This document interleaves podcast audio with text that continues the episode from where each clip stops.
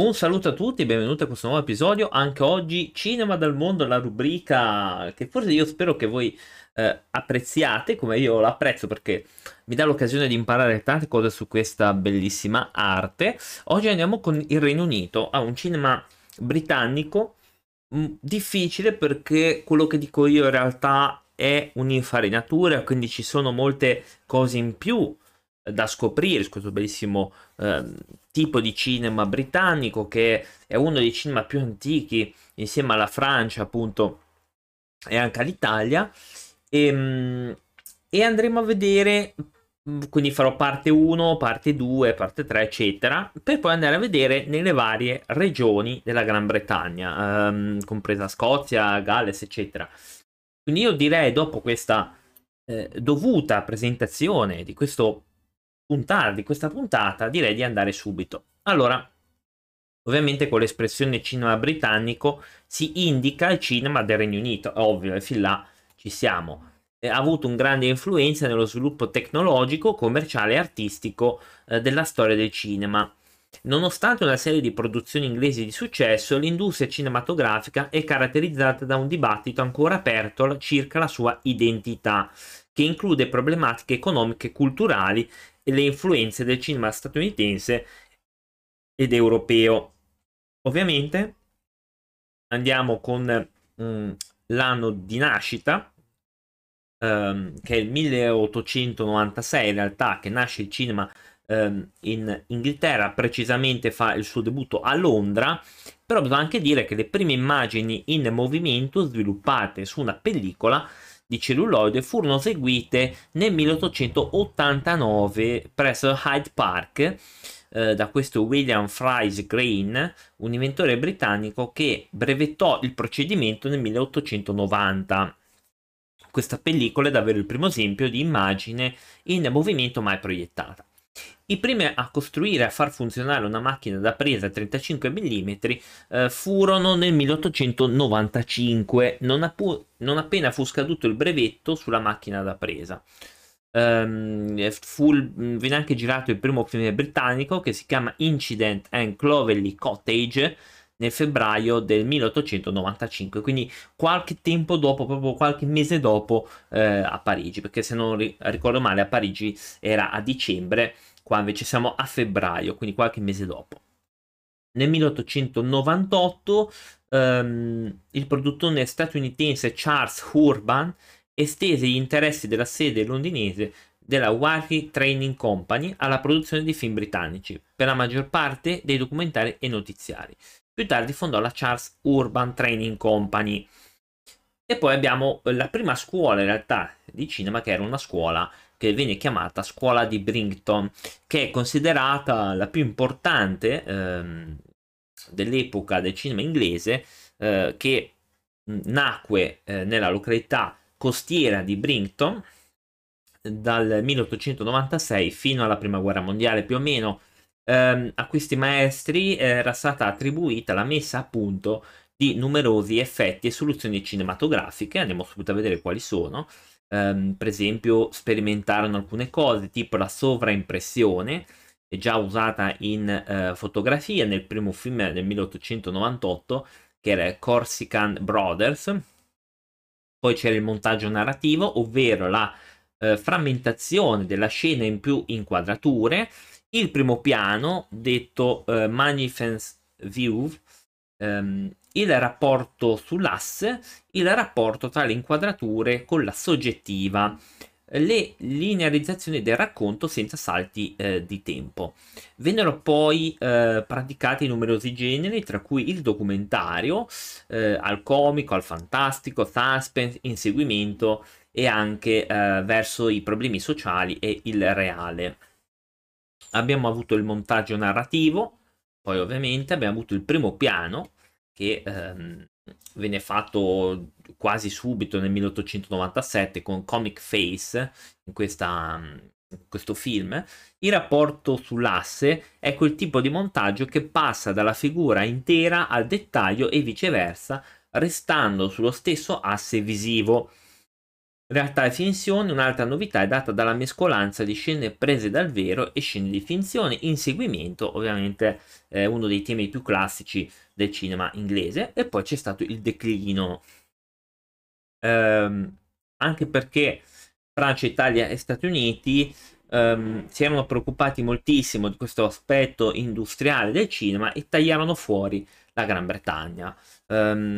Diciamo che prima, un poco prima del conflitto, il cinema inglese si limitava ai classici teatrali per il cinema, quindi a fare Shakespeare eccetera eccetera. La guerra diede il colpo di grazia anche a questa produzione e nel 1920 il paese era già il miglior cliente delle produzioni americane. Gli stessi talenti inglesi migrarono ad Hollywood e fino al 25 non ci fu alcuna ripresa del cinema inglese. Ora andiamo con gli anni 30. Allora siamo tornati qua negli anni 30, più o meno anni 20 e 30. Dalla metà degli anni 20 l'industria cinematografica britannica stava cedendo alla fortissima concorrenza del cinema di Hollywood.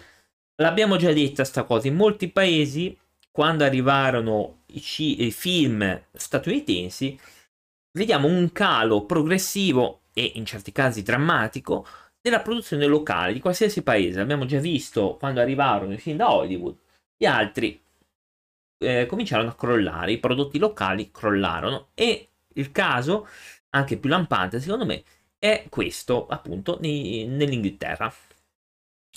Crebbe ovviamente grazie a un mercato più grande interno. Nel 1914 il 25% dei film proiettati nel Regno Unito erano britannici. Nel 26 la percentuale crollò al 5%. Quindi in 12 anni, più o meno in 12 anni, vediamo un crollo drammatico del 20% a un 5% del 26%. Quindi c'erano i film britannici, non si rifilava nessuno. Però nel 27 fu approvato un provvedimento che diede questa intenzione di dare impulso all'industria interna, richiedendo alle sale cinematografiche di mostrare una quota minima imposta di film britannici. Questa legge fu tecnicamente un successo, con un numero di spettatori per i film britannici che andò al di là della quota prevista. Ma d'altra parte l'urgenza di raggiungere questa quota per legge ebbe l'effetto di dare spazio a film di bassa qualità, realizzati con pochi mezzi e col solo obiettivo di sfruttare il momento favorevole. Alcuni critici ritennero col proliferare di questi film di serie B fosse responsabile di un arretramento nello sviluppo dell'industria cinematografica. Bisogna considerare però che molti cineasti britannici si formarono proprio grazie a questi film di serie B, tra cui Michael Powell e Hitchcock, quindi non gli ultimi signori presi da là, anche se Hitchcock bisogna dire che mi è stato detto da un insegnante del mio amico regista che faceva film, che insegnava a questa accademia cinema, ha detto che Hitchcock è stato a Genova, precisamente vicino al mare, a girare qualche cortometraggio, un qualche video, un qualcosa del genere, adesso non mi viene in mente, forse un cortometraggio. Ricatto del 29 è considerato il primo film sonoro britannico, quindi nel 29 diciamo in linea con molti altri paesi arriva il sonoro. In altri paesi è arrivato tardi, comunque è arrivato un po' dopo. In Inghilterra, nella Gran Bretagna, arriva nel 29 e il primo sonoro non poteva che farlo Hitchcock. Nell'era del muto gli spettatori erano ricettivi rispetto a pellicole provenienti da tutte le nazioni, ma con l'avvento del sonoro molti attori stranieri e quelli con spiccati accenti regionali si trovarono fuori mercato, mentre l'inglese più formale divenne la norma. Il sonoro inoltre incrementò l'influenza dei già popolarissimi film degli Stati Uniti. Quindi anche qui vediamo gli Stati Uniti che iniziano di nuovo a farla da padrone. A partire da Drifters, gli anni 30 videro l'emergere di una nuova scuola di film e documentari realistici, chiamata Movimento del film documentario. Fu Grierson a coniare il termine documentario per descrivere un film non finzione e produsse il film più celebrato dello stesso movimento degli anni 30, Night Mail, scritto nel 36, comunque è diretto da questo Basil Wright. Altre figure chiave di questo movimento furono altri molte di queste produssero film importanti sulla seconda guerra mondiale.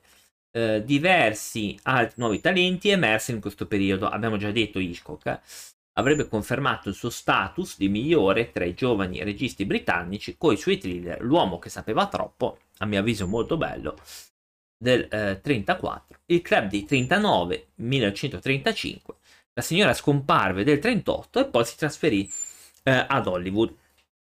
Questi comunque sono bellissimi film, io poi li ho visti, quindi anche il Music Hall, che è un genere di spettacolo teatrale, ci sono attori, cantanti, ballerini eccetera, mostrò la sua influenza nelle commedie cinematografiche di quel periodo. Quindi anche questo tipo di spettacolo teatrale influenza un sacco le commedie dell'epoca.